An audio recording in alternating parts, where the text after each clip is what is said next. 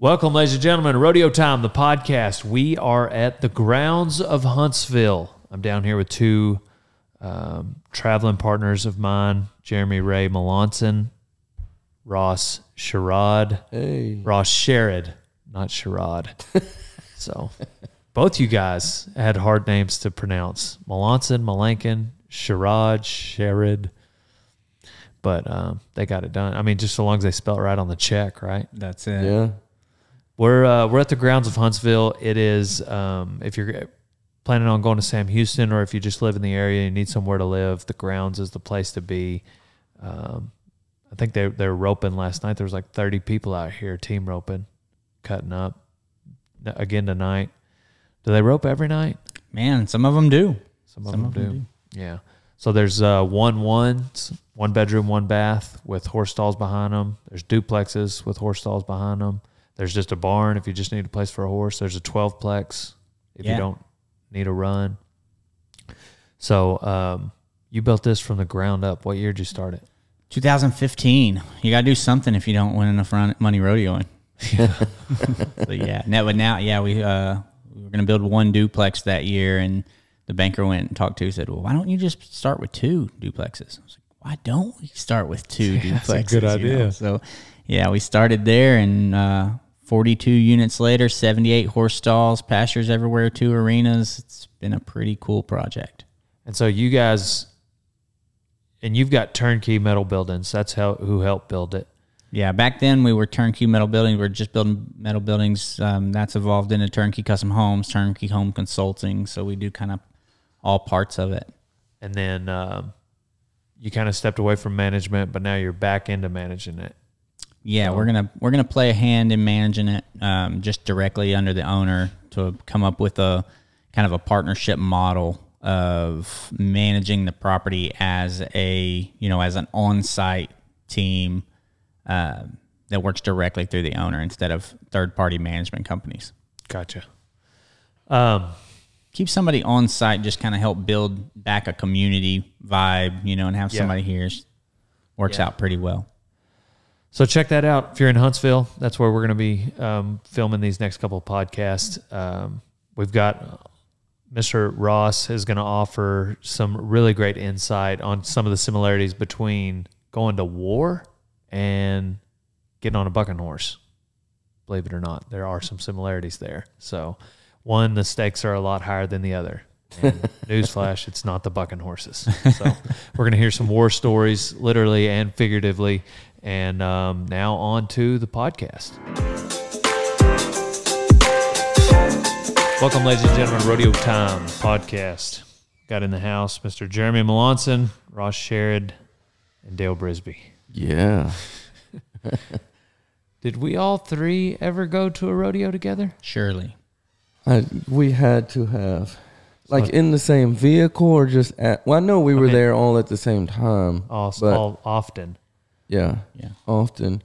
I know I know that I've been in the vehicle with you and Carly and also in the vehicle with you, obviously. But I don't know if we have...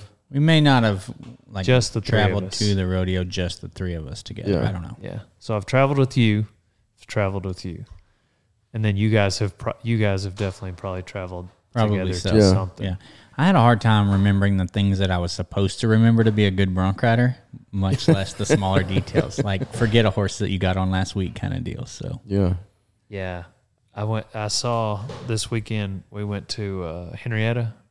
Um, Donnie got on in Henrietta, and I saw Josh Bubba Hudson. Oh Hudson. yeah. I called him Bubba. I said, who calls you Bubba anymore? And he said, not very many people. It's about the, about, about the nine of us that were hanging around back in college rodeo days.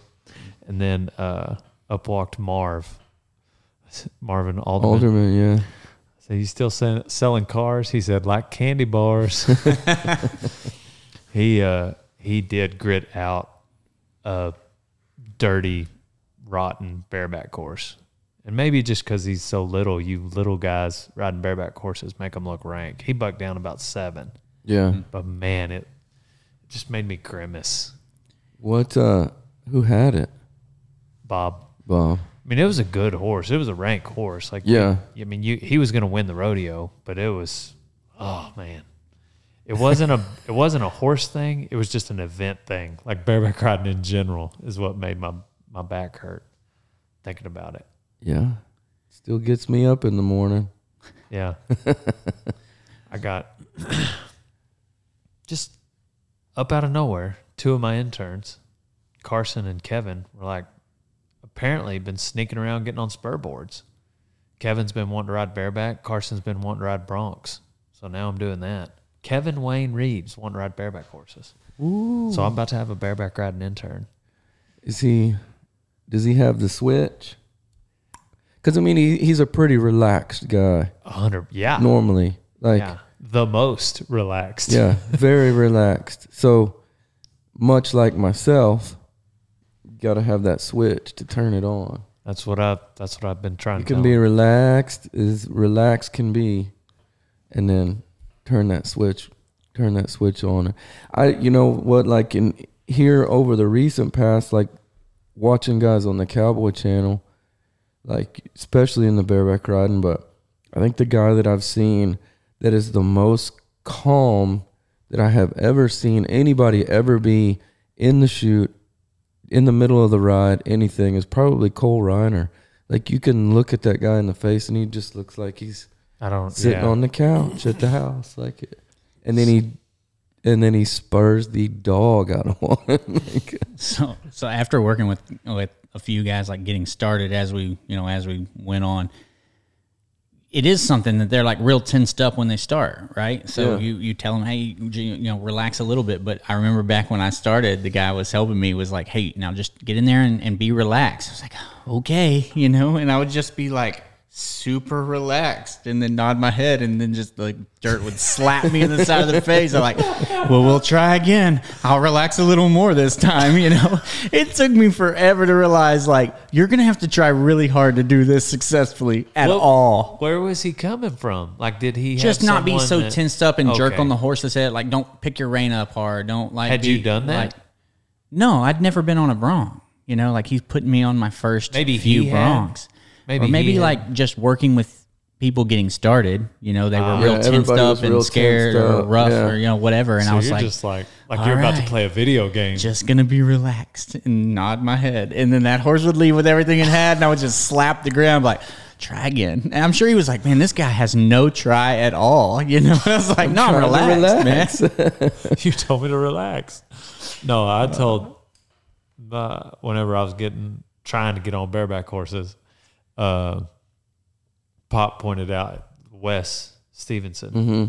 and we were watching the N F R one night, and the um, the camera was like, you know, up in their grill, and Wes was riding, and and, I, and uh, he was like, right there, he was talking about that switch, and he was like, right there, his own mother wouldn't recognize who he is, you know, and yeah. obviously she can see him, but the point is, is like who he turns into right then to go to the place, and he was like, that's what you got to do. And I couldn't, I could do it occasionally on the right kind of horse. Uh-huh. Like, I mean, you remember like Longview. Yeah. I went to, I, I got on Shady Lady of Sammy Andrews, which maybe even you remember mm. that bareback horse, but just a, the most hopper. He's Sammy's hopper in the bareback riding. Super hopper. Yeah. Made me feel like a bareback rider. Yeah. It was raining. You know, Tilden, all them guys were there. We were. It was fun. Yeah. You know, Longview, of course, it was raining. Yeah. Oh yeah. But it was fun, and I tried to go back the next year. I was like, I got to enter Longview same night. Everything, right next to my name, Cool Water. I called Jake Brown. I said, "What is Cool Water?" And he just started laughing. He just started laughing, and. uh Did he say don't go get on him, or did he just? No, I mean, I would at the time I wasn't going to do that. That wasn't yeah. an option for me, mentally. Yeah. Looking back, I absolutely should have put my rigging on Craigslist, and I should have not gone and got on him. But Jacob slapped him out. He's like, "Man, I thought you were going to die." But the point is, is like I got to where I was so terrified of those those horses that I uh, I couldn't turn the switch on as good, you know. Like yeah. I was just I just didn't want to get on bareback horses. Man. Check out Dale Brisby dot com for the new Rodeo Time apparel, old son. We got a lot of new shirts and caps on Dale Brisby dot com. It's hoodie season. Man, when I got the call from the secretary at Los Fresnos, said, hey, are you coming tomorrow? I was twelfth in the short round, so there's no money, no nothing. Mm-mm. I thought I'd get bumped Wait, out. You're talking about, now you're talking about Tucson. Oh, yeah, Tucson. Yeah, sorry. Yeah, Tucson. We, what were, we were at. There's not a short. Yeah, short yeah, round. yeah. No, Tucson. uh, so we were in, what, Senton? Yeah, Senton. South Texas. So you and Tate and me, yeah. we we weren't in our rig, though.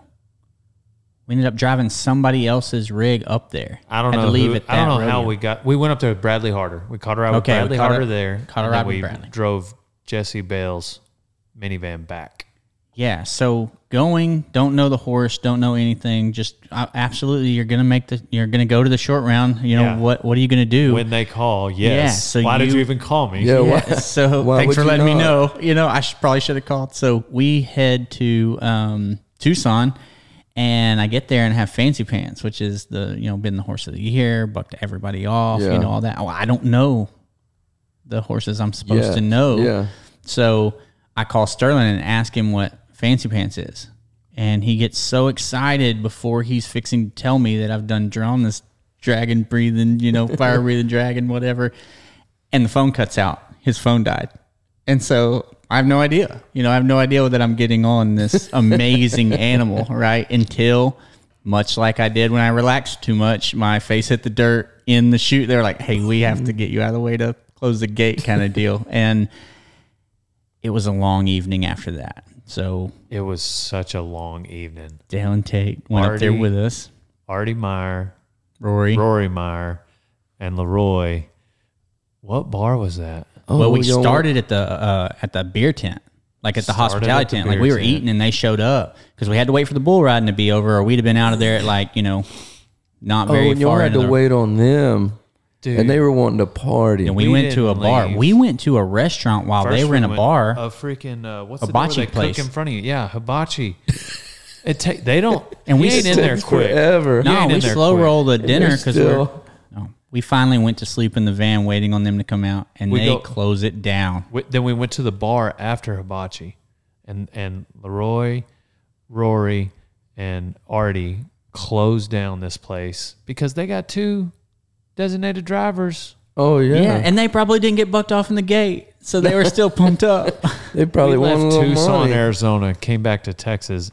We left Tucson at two in the morning. Yep. And I was done by...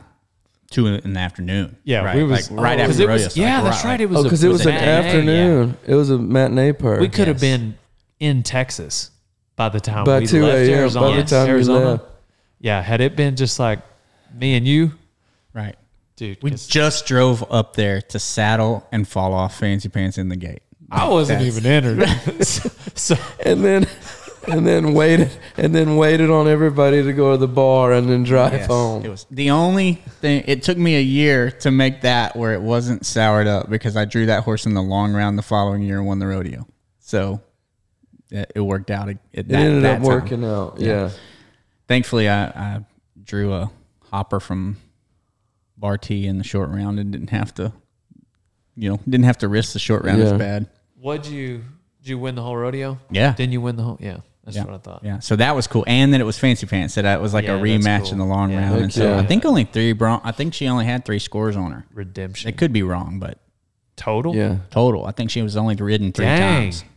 Cody Wright, me and somebody else. Who? Me uh, and the somebody else aren't name worthy like Cody Wright. So, what? Uh, how many was you? Ooh, that's a good question. Probably eighty, eighty-one, something like that. Yeah, maybe that might have been the short. I might have. I might have been higher than that. Uh, and it might have been the short round that I was it. it uh, the sh- like the the guy coming into the short round, I think Dawson Jandrew came in winning the, the long round, and he drew Fancy Pants to to you know, and she did get him in the short round, but yeah. Because they told me to go get on the victory lap horse. I was like, no, if he rides this horse at, at all, like he's he's sitting better, he's riding great, yeah. the horse is good, but. It worked out. Uh, remember when we went to Athens and uh, there was like supposed to be like a lot of added money, and then right at the at the oh, last yeah. minute they changed it. Mm-hmm. But they still had these. They had Frontier, they had Stace, they had me and you were in the bareback, and uh, we both had not been on very many bareback horses. And we I had just gotten our Medicine Woman. Oh my goodness! And I got on Memphis King. Yeah, big black horse. And I took the rigging handle off the side of my face. Yep. You had blood on your knocked, face. Yeah, knocked hide off the side of my face. Because I was out of a left-hand delivery and you were out of a right-hand delivery. Yeah. I think you went first. And he Supermaned this, me, this one arm to me, and, and went straight down over the top. And this Memphis King big it. black horse did stretch out. And I was just, I was like, we shouldn't have been there. But they switched it. It was like a bunch of money added, and then at the last minute, they switched it to like fifteen hundred dollars. But they didn't change. Like, they still had all these awesome horses going. So it was like circuit guys like us, but they but then there were these. Stacked pin. Yeah, because yeah, originally was, we weren't going to, we wouldn't have entered it had it been a, you know, five thousand dollars, six thousand dollars added. Man, I remember one Athens header. one year, me and Carly drove over there by ourselves, and they had on the sign that like, Friday night was, you know, Cross Canadian Ragweed or something, and then Saturday night was somebody that she didn't care for as much, I guess. And um, she was like, man, why didn't you enter it yesterday so that we could watch them? You know, that would have been so much cooler. And like kind of got on me, joking around, but got on me for not entering it that Friday. I come back out to the car, and she's getting ready to get out. I went up there to like pay my fees and stuff, you know, or just whatever. And I come back, and I was like, well, We can, we can head to the house if you don't want to watch the rodeo. And she's like, what are you talking about? And I said, well, I actually was entered last night. So, so I listened to it all the way home. That like, you even entered the right night for the concert I wanted to watch. It just didn't come. And it's like, man, I'm just dumb things. Like, drove all the way to Athens to know that I was like, oh, we turned you out last night. So then I've got non-notified turnout fines to pay. It cost me like, oh, you know, man. three or four hundred dollars to not go to that rodeo.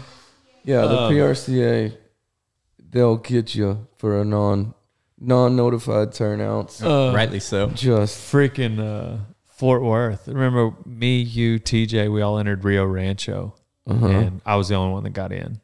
So instead of just freaking turning out like I should have, me and Leroy all, drive out yeah. there, and uh, and then we all nighted it to Fort Worth. It was my first time to be in Fort Worth, and I was in the bareback riding, and uh, you got to get on like seven horses in the bareback riding in Fort Worth. Like, you got to get on like four perfs. Well, apparently I was doubled up over Rio Rancho for my first one, which I didn't know because it was like my first time to ever be, you know, in the bareback riding, whatever, and not paying attention. How many times are they going to put my name on this list? And, yeah, no well, th- yeah, I so, think back then it was three. You got yeah, on it was, three. It was three. Yeah. It wasn't seven, but it was three. But everything else was like two. Everybody else got on two. So I show up to get on my second one, which I thought was my first one. And I, I go in there to pay my fees, and Neil Gay, they're talking about me. I don't, I, I realize they are. They don't realize it's me, but he was just like, I don't understand why they can't just call. You know, like, and, and I was like, yeah, a bunch of rookies. But he yeah. was talking about me. And uh, I was like, yeah, I need to pay my fees. And, but, you know, fortunately, you don't ter- te- pay your non-notified turnout fines right there. Yeah. But I was like, yeah, bunch of losers, pay attention. But that was when I learned about checking my... Checking, yo. Well, they used to they used to come in on email.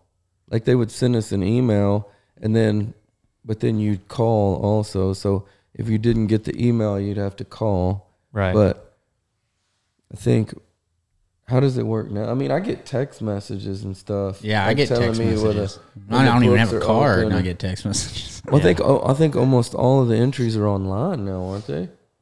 I mean, like, like, do you even call anymore? I didn't really enter myself yeah, when I was rodeoing, so Jacobs, oh, yeah, or, Jacobs or Dale pretty much handled yeah. that. So that I mean, it was hard for me to go to the ones that I was entered in, much less keep it straight. There towards like, when he started kind of dwindling down, he was entering all these rodeos, and then you'd see it. You'd go to the rodeo and see his name on there, but he wouldn't be. Hey, in the beginning, I went if I was entered. I didn't turn anything out. But after, at the end, it was tough to actually show up. It was. It's like it's like whenever you're Tall's age over here, and you, uh-huh. I remember every time I went to the donut stop with my old man, like I would get like six donuts, sprinkles, get the cinnamon roll, get all of them, get the bear claw, all of it, and I'd eat like one of them every single time. That's Jeremy with rodeos. Yep. Oh yeah, because it's easy. Like three weeks out, you're like, oh yeah, I'm gonna drive down to Los Fresnos, nine hours. one hundred percent. I'll do that. Yeah, Mercedes, put me down. And in the morning of, you're like, mm. Dude, we were fired up one year, and and Jacobs comes that we were rodeoing with, it was our uh, it was me and Sterling's rookie year. It was and we were rodeoing with Anglin in the in the yeah uh, Cody Anglin was riding with us, and so Jacobs comes to us one y'all, day. Y'all and, weren't in the ambulance yet. Yeah, we had the ambulance oh, out there, but uh, Anglin had a old Brownie. He had a brown Good Times van, so we had the ambulance and the brown van, and it took both of them to rodeo all summer because neither we never had both of them running at one time. Yeah, I don't they were think. All yeah, it, the brown van broken down. It ran way more than the ambulance, but you yeah. know they still had their things. So Jacobs comes to us and he's like, "Look, y'all, we we've got an open spot in our schedule. We're we're in Salt Lake, Spanish Fork, and you know."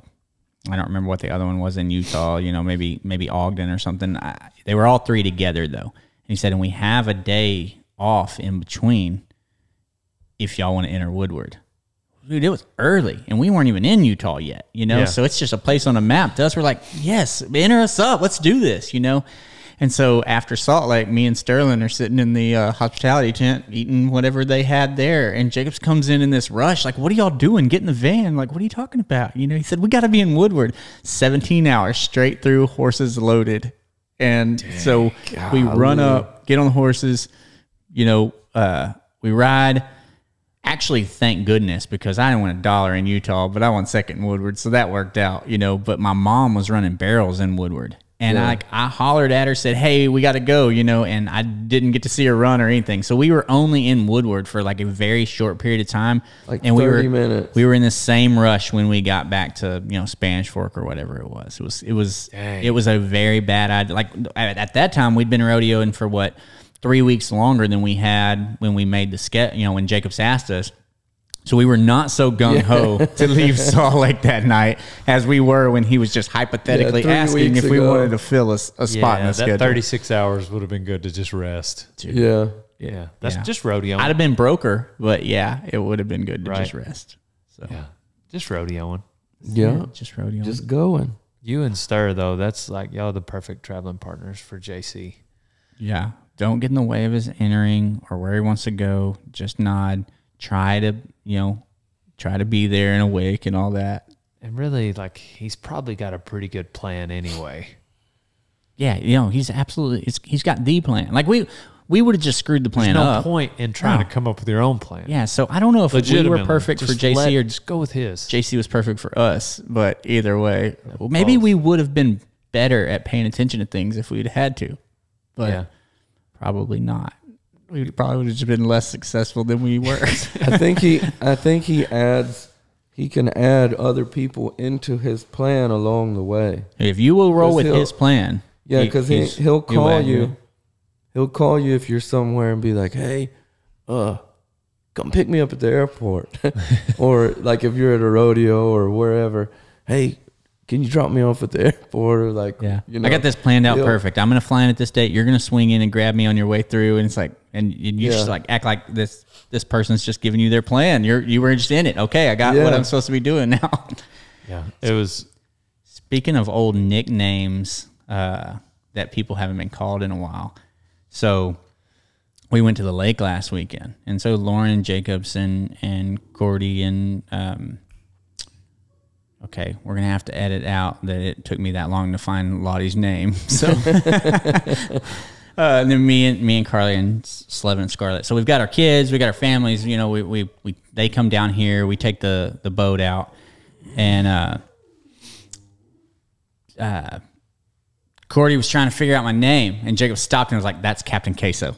Because he's got a boat. So is it, so the entire weekend I've got a five-year-old going, Captain Queso, Captain, Queso. Captain, can I drive? Of course you can. God, that's hilarious. Queso.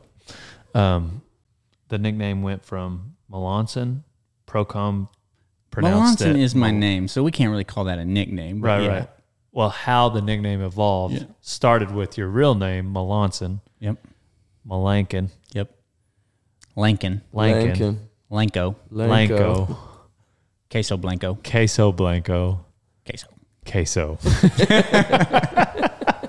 And it's been a minute since I've been Queso, but I was Captain Queso. I have gotten a little bit higher on the ranking these days. I, I'm Captain Queso. Picked up Captain rank. Queso. Yeah, until the boat broke down, and then I was other names that weren't old nicknames. Uh, well, I mean, they kind of could be considered that, but yeah. Dude, I, by everybody else or just your wife? Well, thankfully, somehow, like we go out, we play on the water, we stop at this little island, you know, Jacob hooks a fish, you know, he he's we like, like we're having fun, right? Well, it's Lottie's nap time, we got to go back to the house, so we drop everybody off at the house, kids are eating lunch. Lauren had said something about the wakeboard, you know, Slevin wanted a tube. I was like, we're fixing to run some fuel out of this thing. Fuel gauge doesn't work. The second hint that my boat's kind of janky. Uh, I said, well, I'll run it to the marina and get some fuel. Jacob said, I'm jumping with you. So we get gas at the marina. We come out of the marina. He goes, hey, you got thirty minutes for fuel? So he calls and tells Lauren his plan, hey, y'all are good. Y'all don't need us, right? Okay, yeah, well, it's going to take us about thirty minutes to get back. He said, go put me on the fish. So we run out to this island real quick while the kids are finished eating. And I shut it off. And he's like, no, no, no, scoop me up a little bit more. Never started again. Oh, man. So we've got a nine-month-old, a two-year-old, a five-year-old, and a six-year-old, and both of our wives on this boat. The rest of the weekend we had that. That was the setup on the boat. And that boat broke down with just me and him on it. You know, had a cooler, had crackers. He had a fishing pole. We were fine. Yeah. Thank you, Jesus. Yeah. Did you end up getting it fixed? Not yet. Oh, get, my gosh. You had to get towed back. So you had to oh, ride yeah. out the weekend without it. Oh, we left. Yeah, it was the end of the weekend, really. But, yeah, we just cut the weekend short a little bit. Yeah, yeah no. When I bought it, the starter bolts were broke on it. I'm not a mechanic of any means. And within three days of me having this boat, me and my dad have the engine pulled out of it with a skid steer. We're tapping bolts. I'm YouTubing. We're changing parts out. I've got everything replaced, all the parts that I can change. Some of them needed to be. Some of them were just me trying to get it fixed.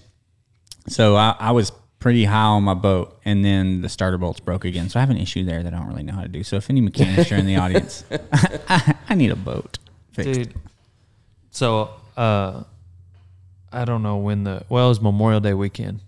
I went to the Danny Dietz deal yeah. at uh, N R S. Mm-hmm.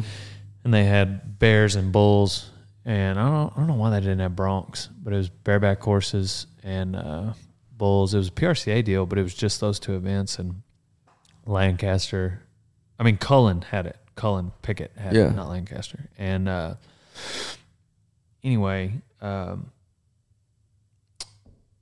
there were two SEAL Team six guys there. Marcus was there. Got to see Marcus. That yeah. was cool. Well, then there was – so – Uh, D J Shipley and Cole Fackler.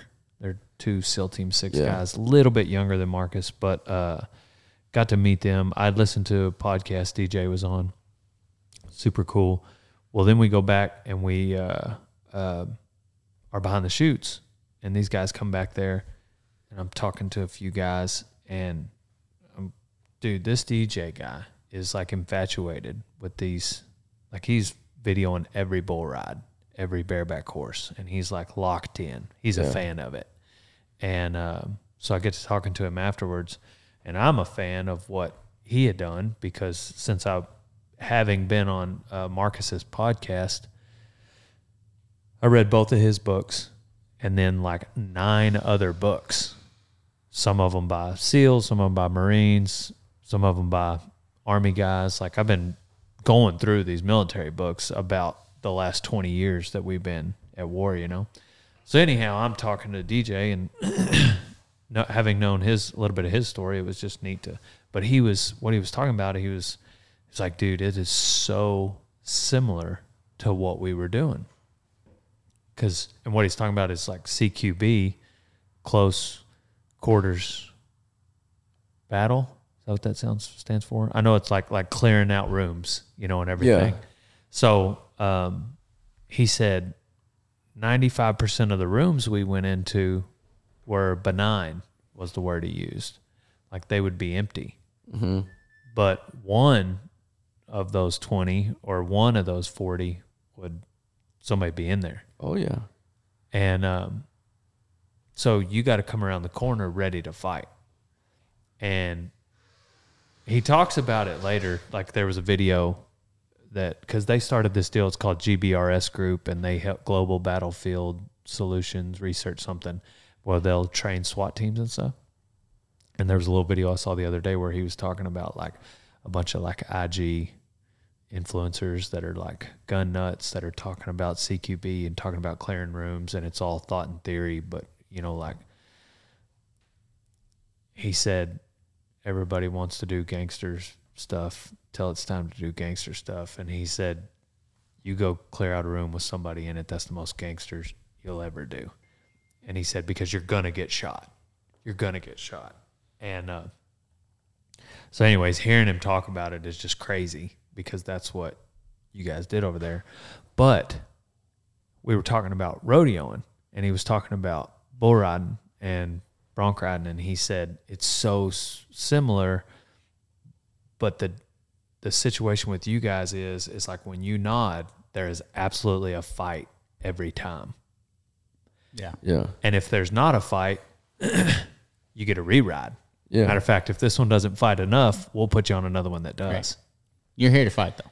Exactly. Yeah. You're here to fight. You're here to turn on that switch you were talking about earlier. But listening to him talk about it is when he rounds that corner, he's got to expect a fight, number one. And and I was talking to somebody else, like sometimes it's the odds are way different, and it's not, you know, five percent chance that they're going to round the corner, somebody's in it. Sometimes, like, we're flying over there, and there absolutely will be a fight. Matter of fact, we're getting shot at as we land. And the thought for me is the similarity is just like when they go around, when you guys go around the corner, mm-hmm. you gotta, um, you have to perform, and you can't let your emotions come over you. Right. So, like, same thing with getting on bucking horses, you you know, our first five head, you black out. Your oh, emotions, yeah, your you adrenaline. Don't even know what's going you on. Don't know what's going on. Like no. If you're clearing a room under that situation, all right, you're dead. Right. You know what I mean? So like, and then in our situation, we're bucked off. And I was like, well, and and you know, I I said the obvious. I was like, yeah, except the stakes aren't near as high. And no, he, he was kind of no. trying to scratch our, scratch our, he was like, yeah, but sometimes they are, you know, he was being humble about it, but like, they're not. occasionally, all of- occasionally we have some bad things happen in an arena. So yeah. there is, there is a chance. Absolutely. The but- chances are much higher for a Marine, an S F guy, Green Beret, SEAL Team six, but the thought process of like having to control your emotions underneath the the weight of that fight of that fight to me is so intriguing. Like, dude, C Q B, like clo- like clearing a room to me blows my mind when I think about it. Having read all these books and listening to these guys like go around a corner, and I since I talked to him. Every time I've nodded my head out of the chute, I cannot help but think about that conversation with him. Every single time. Yeah. I think about that conversation I had with him. Anyhow, I was it's it's kind of a specific thing. No, and it's it's it's definitely got its similarities, and and like you were saying, the the stakes aren't quite as, you know, being, you know, doing both. Um And having been injured worse in the arena than I was, you know, kicking indoors and, you know, doing urban warfare type stuff. Um, I don't know. It's like the, with rodeo, you kind of, even though it's out of control, you have the ability to control it a little bit more. But when you're going into When you're going into that scenario, there's more fear of the unknown, like, because you have no idea what's going to be around that corner.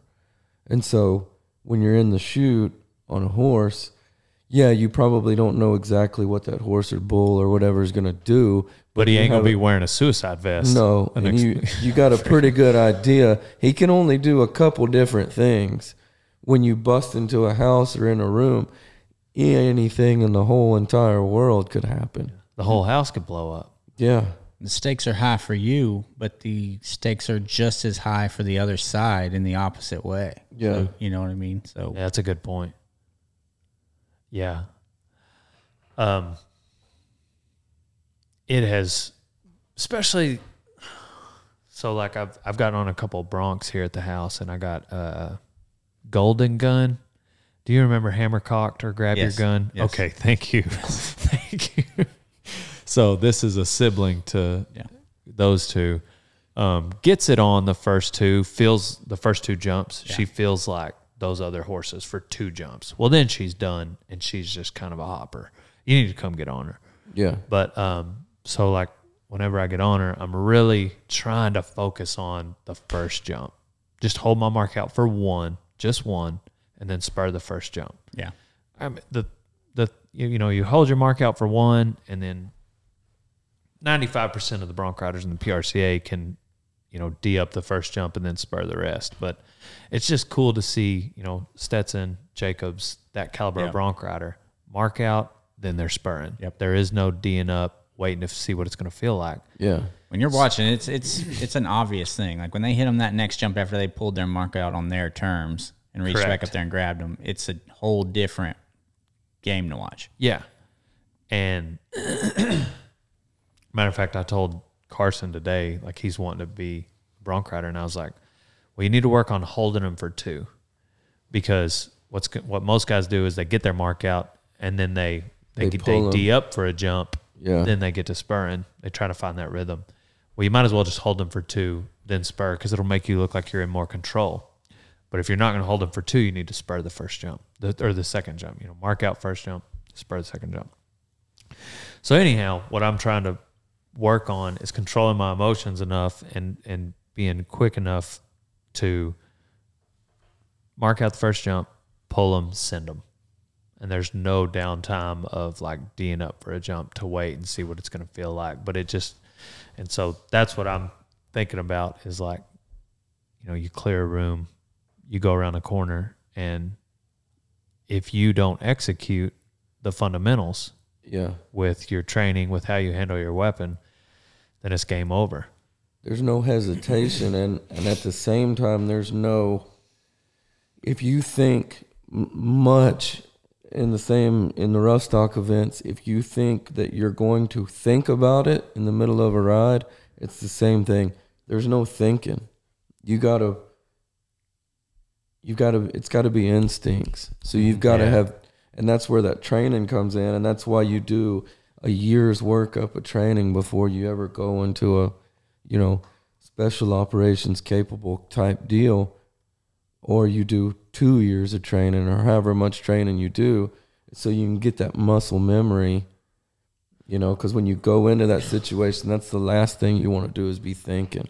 It's the same thing with rodeo. I mean, it's the same thing with, you know, rough stock events. If you, the more horses you get on, the more you're going to figure it out. I, it just turns into muscle memory then. I heard... Go ahead. I, I started a really good ride one time, you know, and, and like markout was good, you know, went right to spurring. Like it, it felt really good, you know, and about six seconds I got bucked off, and uh, I went back over to the chutes, and Sam Spraybro grabbed me and he goes, you went to thinking about how good you were riding that horse. And that's exactly what happened is yeah. I was, I was reacting. I was utilizing muscle memory and what, everything that I'd been working on at the time. And then as soon as I had him and went to thinking about, ooh, I need to set my feet a little higher, you know. It's probably a bucker. Got bucked off, yeah. you know. It was probably a bucker and you were handling him. But then the moment you didn't handle him and you thought about it. The moment you were thinking about it, he was still bucking. Exactly. Yeah. He wasn't. He hadn't turned into that hopper at the end of the ride yet, you know. Were you with me the night I was going to win Liberty in the bronc ride? Hands down, I was about to win it. Got to the fence, and they, that song came on, I Can't Feel My Face When I'm With You.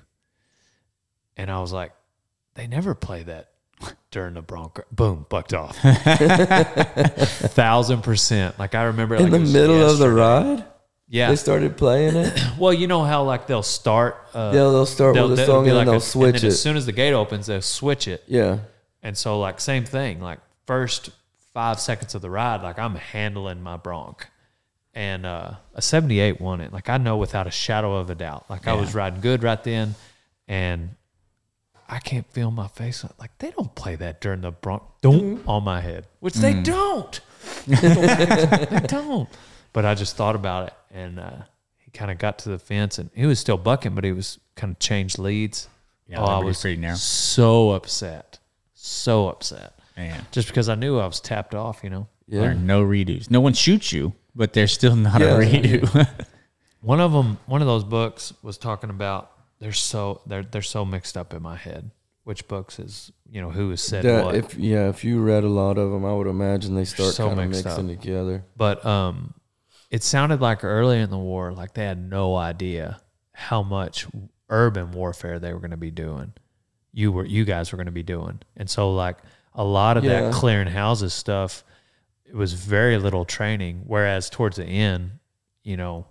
Well, we started, I mean, they have a, they have an urban warfare training center there at Camp Pendleton. So we, um, they'd send us in there and, and what they, What they did, it's kind of like paintballs, but they switch out your upper receiver, and it's called sim rounds. So you're shooting a, you're firing a, a five five six cartridge, but it has a paint round in the end of it, and so, but but we're but you're shooting it at each other, you know, and these suckers freaking hurt. I bet. And so, but we're going, you know, so we did a lot of that stuff before we went into.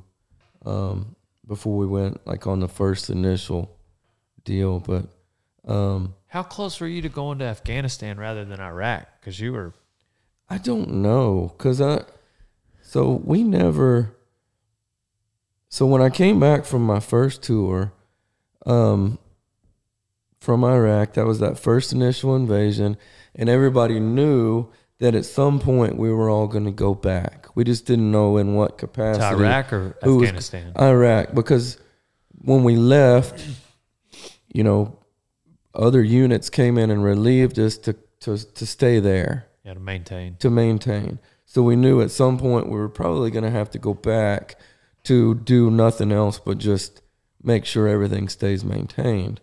And so when we got back, the unit that I was with, they pretty much said, okay, you know, like y'all start getting ready to go back in nine months to a year.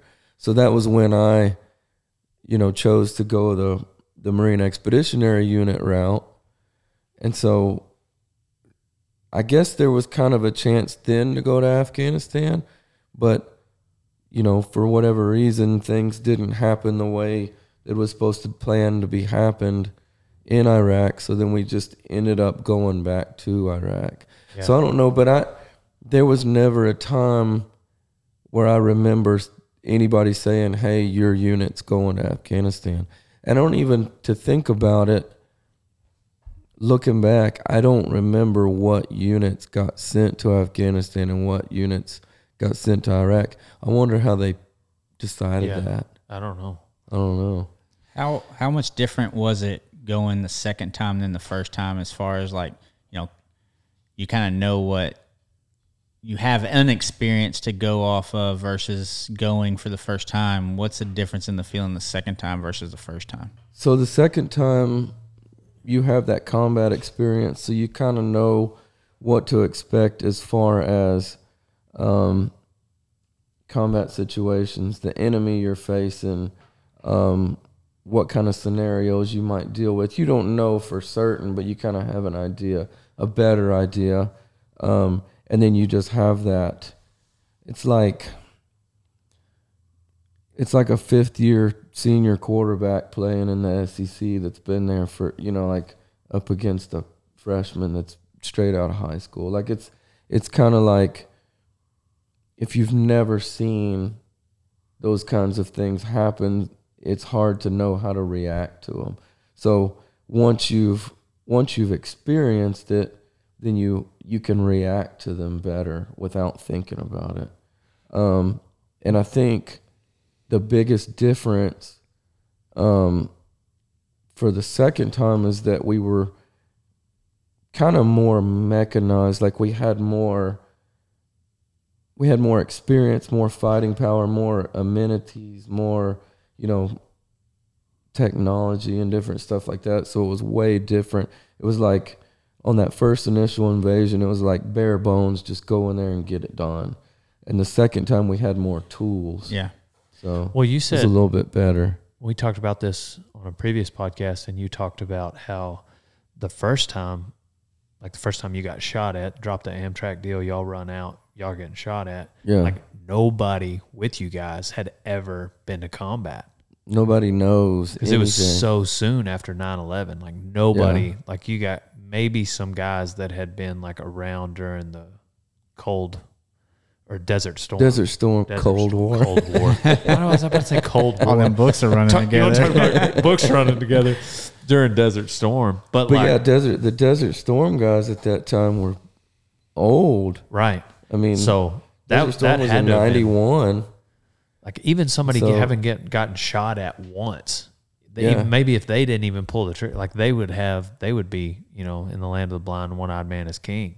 Yeah.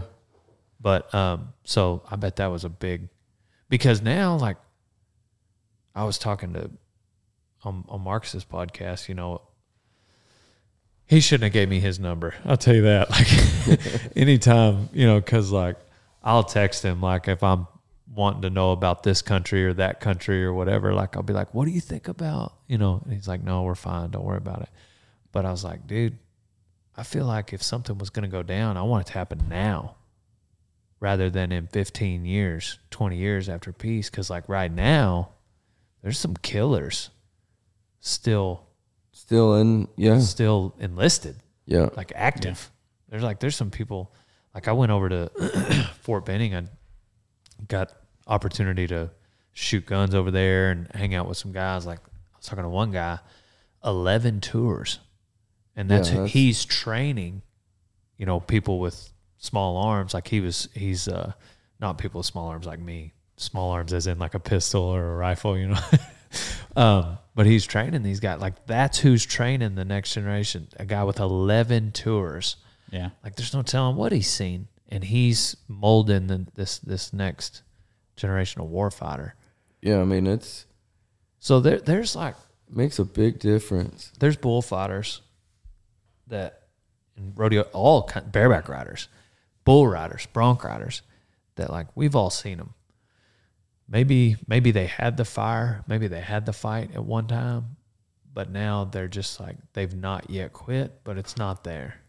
Their name shows up on the day sheets, but no, they don't I'm come. I'm not talking about that. I'm not talking about they don't want, they, they'd rather hang out with their kids. I'm talking about like there's a new level of like fear there. Yeah. Which is okay. And I'm yeah. not knocking it at all. No, but yeah. it, dude, it I, changes it, your different perspectives some, that you have. It one hundred percent. Morally, absolutely nothing wrong with it. But there's a different level of fight there. Anyhow, just like in, I'm sure over there, like where you have, you find yourself in amongst some people where it's like, all right, we were here.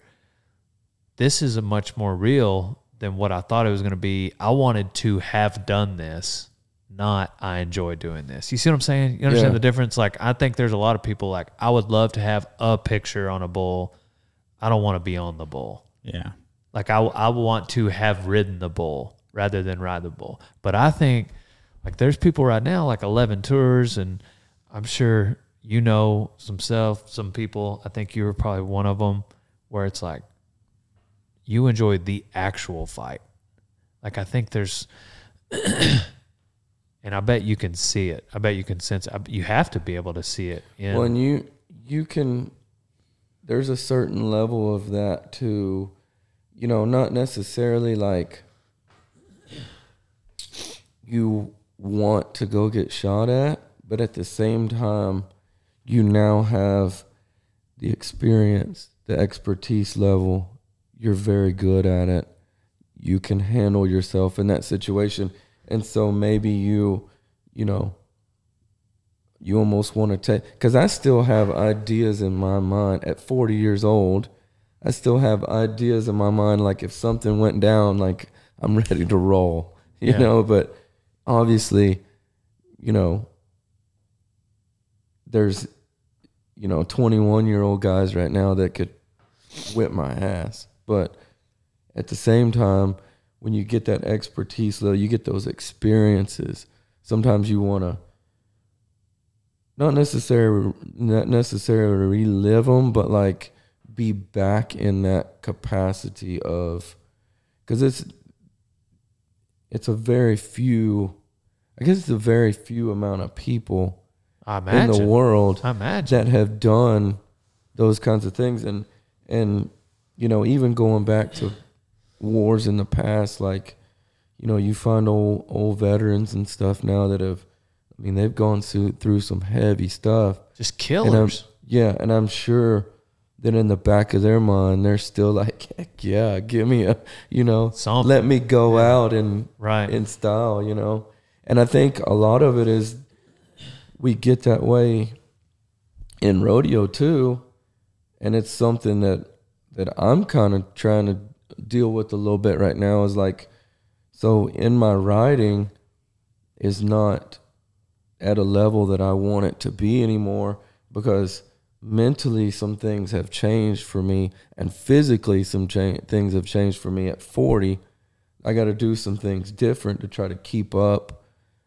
I mean, these guys, these kids now that are eighteen, they're freaking killing it. They're amazing. Yeah. I mean, they're spurring the dog out of horses at seventeen, eighteen, nineteen years old. Like when I was nineteen, I was, yeah, I was headed to Marine Corps boot camp, which is something that's somewhat similar to that, but I'm not sure at nineteen that I would have had the mental capacity to spur the dog out of a bareback horse. But you yeah. still like have that. a skill set that yeah. so few of the people have in the world. You know what I mean? Like, yeah. like there's some, you're you're not probably, none of us are probably going to strap onto a horse tomorrow and go be, you know, top level competitive against those kids that are working that hard and doing it every day, et cetera. Yeah. Even if, even if I was still doing it, it would have been, you know, it's, it's still hard to do that. Uh, but then when you, when you zoom out a little bit, there may not be five hundred people in the world that have real bronc riding experience at the level that we have it, right? So yeah. you're yeah. not competitive. There's nowhere to use your skill set, but it's still the top, you know, zero point one percent of the world as far as who knows how to do that thing. Yeah. yeah. So it, it kind of turns into a, what do you what do you do with it, you know? Yeah. yeah. Well, it's the same thing with the the combat stuff, and that's why I think so many combat veterans come out and have issues, because that's those are skills that you can't get right. doing anything else besides that one thing. And you obviously will never get the, op- I say the opportunity, but like you'll never be put in a situation where you can legally kill somebody for a living anymore. I can't you imagine know, like you, just the just the adrenaline rush, even if the room is empty. You go yeah. around the corner like, dude, your your well, boot, it, boots on. You're ready to to kill or be killed. The adrenaline rush going around the corner every night. Now all of a sudden you get back and you're you're out, and it's just like, well, I guess I'll go get groceries. Yeah, you yeah, know, look, it's like when I, I've told you this before. I mean, dogs get shot. Chick, I shot a chicken one time flying across the room. You know, like in combat, not at the house. Yeah, yeah in yeah, combat, yeah. not like, back in the States. Yeah. You kick in a door and a freaking chicken flies across the room, man. You, like you, sorry, buddy. Yeah, that scared me. yeah, that's what Mike, this this guy that eleven tours, Mike Whittick. He said, he said when he got out and was you know done with his eleventh tour, he um, he had to start lifting weight. And this dude is big, jacked, you know. Very low body fat, but he's like, I had to take that energy somewhere, and so I decided to go to the gym with it, and that gave me that one or two hours a day where he could release that energy and and that just kind of come off of this high of clearing rooms every day. Yeah, yeah. I can't imagine the transition for and and guys that are in there for twenty years, right? Like even know. even a position that utilizes those skills, or or or would need those skills on a resume, say like a, a bodyguard or a, a security or something like that, you're you're still not utilizing the skill set that you were using. You're just there in case you need them, but you don't. Right. You know right. what I mean? Like you're you're just there in case something happens. So. Well, it's just, uh, I, I'm, I imagine it would be um, a lot of like, you know, SWAT team stuff too, but like, I'm I'm assuming, obviously I don't know because I've never been in that scenario, but in a SWAT team scenario, I would think that something might pop off once a month. I could be mistaken there, you know, might, yeah. maybe twice a month, and you don't necessarily. And I think the difference of it is that, or some of the differences that I would have with it is that it would be like if you're in SWAT at the city of Houston, for, you know, Houston P D, like that's your home city. You're essentially going to take down some of your home people. Right. Completely different vibe. Americans, like yeah. people that you might have grown up with at school. There should be a lot less angst yeah. about the fight. Right. There probably is. Like, well, yeah, and- I mean it, that arena was a controlled environment when you turned that corner. You know, if something happened, there was a bunch of people there focused to help you. Yeah. Well, if you were clearing a room over here and something went south, then you may not be in a good area, but sooner or later you're going to get to a friendly area. Mm-hmm. Over there, where's the friendly God, area? There's no, no friendly area. Yeah. You make so your own friendly area. Yeah. yeah. So, I don't know anything league. about what we're yeah. talking about. I'm just saying, you know, those are the things. Yeah, you that, have well, to make your own friendly area. And there's, you know, you have your you have your fallback zones and your, you know, Q R Fs. Yeah, you have your your spots where if a whole bunch of crap goes down and everything gets scattered and everybody's scattered to the wind, then, you know, you get on the radio and say, go back to, you know, to Point Zulu or whatever, you yeah. you know, like, and, and everybody heads back to that one spot, which we had to do that a couple times. But, and so when everybody gets back and everybody's accounted for, well, then everybody's good again. You reconvene and go back doing what you were doing before. Um, but I would assume, you know, You know, like, you know, if you were in SWAT or something, like you could um, you could go to the next door neighbor's house and be fine. Yeah. Yeah. You know? Right. Yeah. Just and walk I, down and the not street. Downplaying any of that. No. You know, like no. that. I, it's just a. I it think is it's different. a completely. It's got to be different. Deal, and yeah. a SWAT person would know. I mean, like, yeah, walk to the next house. It's an American yeah. to say, hey, I'm on SWAT. And they're like, oh. Would you like some food? You know, and, and I bet a lot of those guys, a lot of those guys that are in those SWAT teams have been in a combat situation in in the United States military. Man, I mean, also to like, go from that to, I mean, I'm sure there's a lot of guys that do that. Yeah, yeah. And the difference in like, hey, you're gonna you're gonna clear this block today, and then this block tomorrow, and then this is what you're gonna do for the five day week that we're doing this thing. Other yeah. than like you said, it, two or three. times a month. Or this is what you're going to you know, do like, from October fifteenth to Christmas. Right. Like that's way like you, different yeah. than this is something that could happen and you're who's prepared to do it. Mm-hmm. It would, I would think.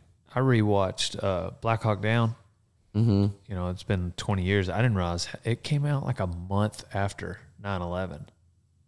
The movie came out yeah, a month after? Yeah, the movie. Time? Yeah. Because, I mean, the yeah. actual incident happened a long time ago. But yeah. then, like, the movie came out like right after nine eleven and rewatching it. But the, the one thing that really got me was the, uh, the, the second helicopter that went down, and then another helicopter is flying over them. And these two Delta guys were like, hey, drop us off so we can go help these pilots, make sure they're all right. And they were like, we drop you off and you're dead. And they were like, permission denied. They're like, no, we want to go. And they're like, all right, but you understand then if we drop you... This is yeah. it. This is it. Like, we drop you off, like, you're probably not getting picked up. And they're like, yeah, let's... And sure enough, you know, they got overran, but then the pilot survived. But, and they both got medals of honor, you know, afterwards. But just that moment in the helicopter, like, dude, that's what I'm talking about. Those guys welcome to the fight. Yeah. You know, and they're Delta, they're tip of the spear. Like you would expect, you should expect something like that out of them. But like if they were, if they were bullfighters, bull riders, like that's the, that's a J B Mooney of like wel- welcoming yeah. not only the fight of a bull, but like bushwhacker. Yeah. You know what I'm saying? Bring like somebody yeah, that's like, hungry for bronc meat. Bring it on. Like a Cody Webster of bullfighting. Yeah. Like, no, if cameras are off, if there's no photographer, I'll still do it. Like yeah. it, this, we're not here for the gram, you yeah. know. That's the the, but that that's what makes me. I cannot not think about it when I'm on the back of the chutes. After having that conversation with him when he made that analogy, it's gonna happen. You we once you nod your head, there will be a fight, and you yeah. have to remove your emotions and execute the fundamentals. Or you die. Uh, that's why I was asking about what's a different feeling the first time to the second time, you know, because I I, I could see that, you know, you have yeah. a built-up confidence because you know what's what it's going to be a little bit, but you, you at least have an experience to go off of, et cetera. But you also know what to expect, so there there's there's some level of fear that can come in too. You know, you you have the confidence from being on that. that bronc that you have, that you know what it's going to feel like, but you also have the fear of knowing what it's going to feel like on yeah, that. Yeah, that's true. You know, I mean, like it, getting yeah. on the the first couple, you know, would you, what, the horse that you were talking about that, that took the rig into the face, you know. Oh, yeah. So you, you get on her, you know, you, you, you're riding so much better six months later and you draw her again.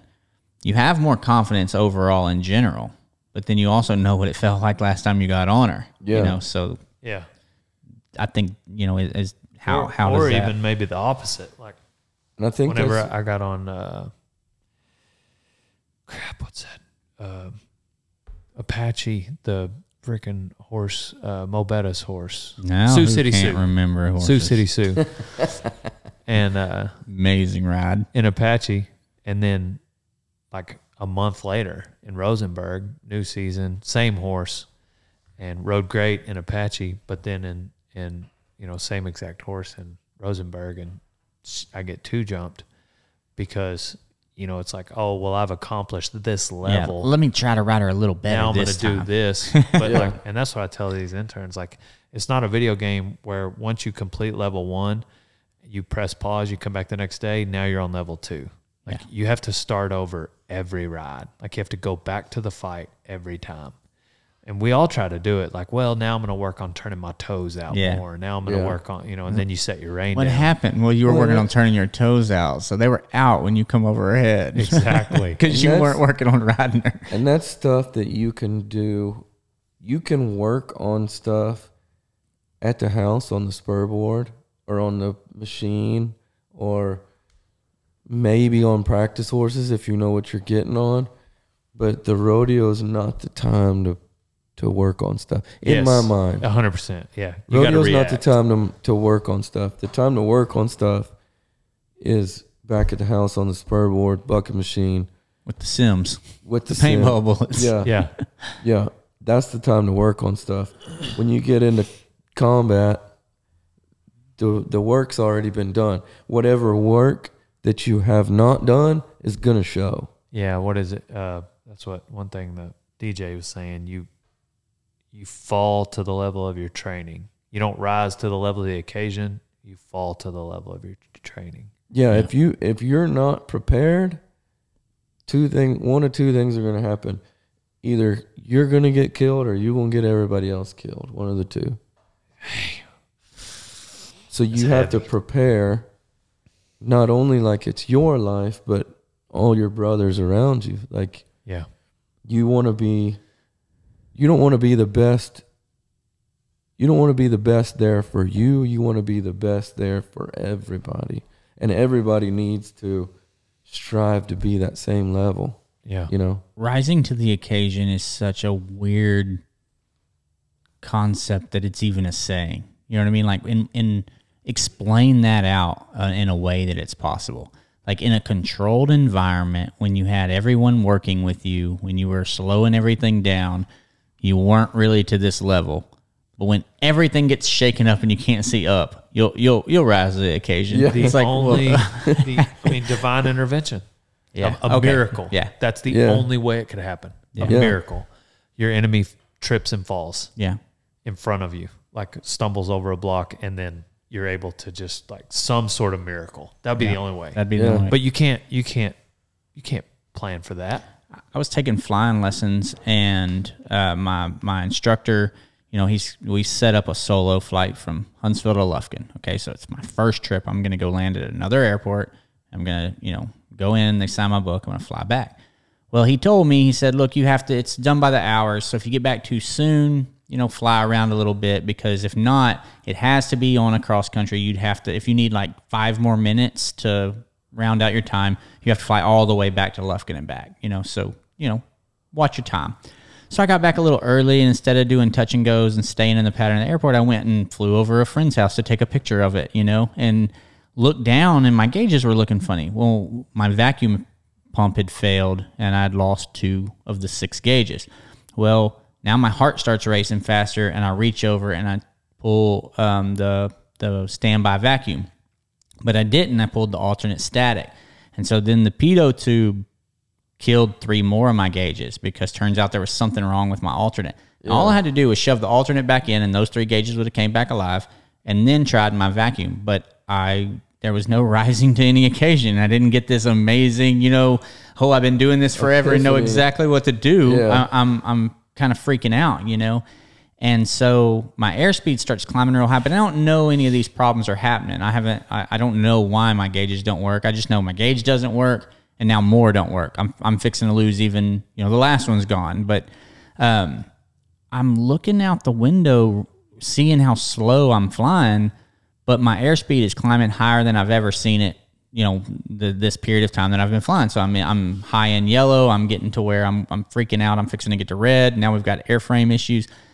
And so I'm trimming to try to slow down, and I, I hit the end of my trim. And, I, and that's when it kicked in, like, okay, this, this is wrong. Like, you're going to stall the plane. And so I, I retrimmed, and I just decided not to look at any gauges and land the plane. And I, I went down, and I was like, George, something, you know, something happened. And, and you know, he kind of got concerned and went out there. We went over to the mechanic. The mechanic's like, yeah, you got a dirt dauber's nest in your backup. If you, you know, whatever. It wasn't, it's terrible. You think I got a janky boat? It's much better than a janky plane. So, um, but he said, hey, it's okay. Your training kicked in. That's why I make you do, like, I, we don't do a Lufkin cross country and then you do it on your own, and then do a, uh, you know, Georgetown College Station was a long cross country, and then we flew to Sugar Land at night. But before you fly to Sugar Land and back at night with them as cross country, he takes you up in the traffic pattern, flies at night, and he you turn off all the lights like you had an electrical failure, and you don't get to use any of your lights.